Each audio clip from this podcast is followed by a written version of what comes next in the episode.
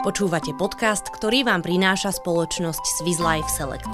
Zoznámte sa s príbehmi ľudí, ktorí žijú život podľa vlastných predstav. Ten príbeh nájdete v každom jednom produkte, ktorý je u nás. Či už je to teda to oblečenie, ktoré putuje od človeka, ktorému sa už nepáči alebo nejak stratilo pre neho hodnotu a putuje potom k niekomu ďalšiemu, komu spríjemňuje deň a zažíva s ním nové zážitky. Alebo je to kozmetika, ktorú si vyberiete, nevyberiete si napríklad bežnú, konvenčnú, plnú chemikálií, ale vyberiete si napríklad prírodný rúž, ktorý pochádza zo Slovenska, z prírodných surovín, neobsahuje žiadne umelé látky a takýmto spôsobom sa staráte aj o seba, aj o prírodu a pomáhate ešte aj slovenskej ekonomike. Príbeh, o ktorom hovorí Katka Hutírová, sa odohráva v Nosené.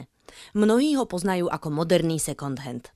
Podľa jeho zakladateľky je to však cirkulárny koncept, kde oblečenie dostáva druhú šancu zažiariť a zároveň miesto, ktoré ponúka ekologické alternatívy pre každodenný život. Oblečenia, ktoré zákazníci v nosené nájdu, sa iní ľudia rozhodli vzdať. Kým sa však dostalo do predaja, prešlo triedením a čistením. Pokiaľ je to oblečenie, ktoré nevieme použiť ďalej, že je mm, neurazí, ale pomôže, že je v poriadku, ale pre nás nepoužiteľné, tak ho posúvame do ozetiek tu na Slovensku, ktoré distribujú toto oblečenie ďalej, alebo potom e, končí v recyklačnej linke, ktorá je taktiež na Slovensku a vzniká z toho buď stavebný materiál, alebo izolácia, alebo podobne. Oblečenie znosené je určené pre všetkých. Veď kým v minulosti sa nakupovanie v second-handoch často spájalo s ostychom, dnes sa situácia obracia a po oblečení z druhej ruky siaha čoraz viac ľudí. Katka však priznáva, že sa stretávajú aj s kritikou.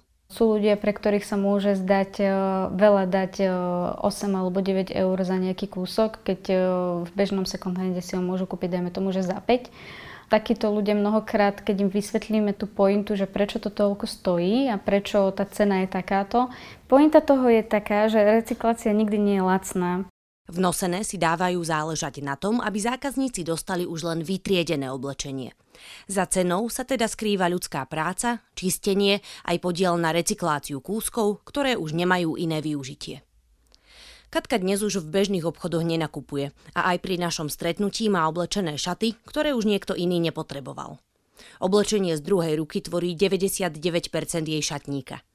Niekedy jej priatelia dokonca ani nechcú veriť, že to, čo má na sebe, je znosené. V minulosti však tiež bojovala s hromadením kúskov, ktoré nepotrebovala. Priznáva, že jej slabosťou boli topánky, ktorých mala doma desiatky párov. Ja som bola kedysi dávno, ešte tak na prelome strednej, vysokej školy a ešte časť vysokej školy, dá sa povedať, že taký šopaholik alebo šopamaniak, kedy som bola schopná proste minúte o, na oblečenie, ktoré som nenosila tak naozaj, že peniaze z brigády, ktorú som, ktorú som absolvovala bez ohľadu na to, že by ma zaujímalo, že kde bolo vytvorené alebo vyrobené. Mala som to postavené na tom, že to už vyrábajú stroje potom som zistila, že to oblečenie síce vyrábajú stroje, ale za tými strojmi sú reálni ľudia a že každú jednu vec, ktorú máme na sebe, vyrobil reálne niekto, kto sedel za tým šiacim strojom a nevždy to bolo za podmienok, ktoré by sa stretli s etickosťou. Dnes do boja proti týmto praktikám prispieva svojou troškou. Rozvíja svoj projekt, ktorý sa jej po niekoľkých rokoch popri zamestnaní stal prácou na plný úvezok. Jej deň sa však na rozdiel od bežného zamestnania málo kedy končí s úderom 5. Či žijem svoj život podľa vlastných predstav, snažím sa ho žiť podľa vlastných predstav. Samozrejme prichádzajú v živote rôzne okolnosti, ktoré vy si predstavujete trošku inak a, a život vám trochu zamieša tie karty a okolnosti ale vždy sa snažím riešiť e, všetky životné situácie tak, aby som na konci dňa sa za ne mohla postaviť, bola spokojná s tým rozhodnutím, ktoré som v danom momente spravila a, a vedela sa zaň postaviť aj, aj spätne.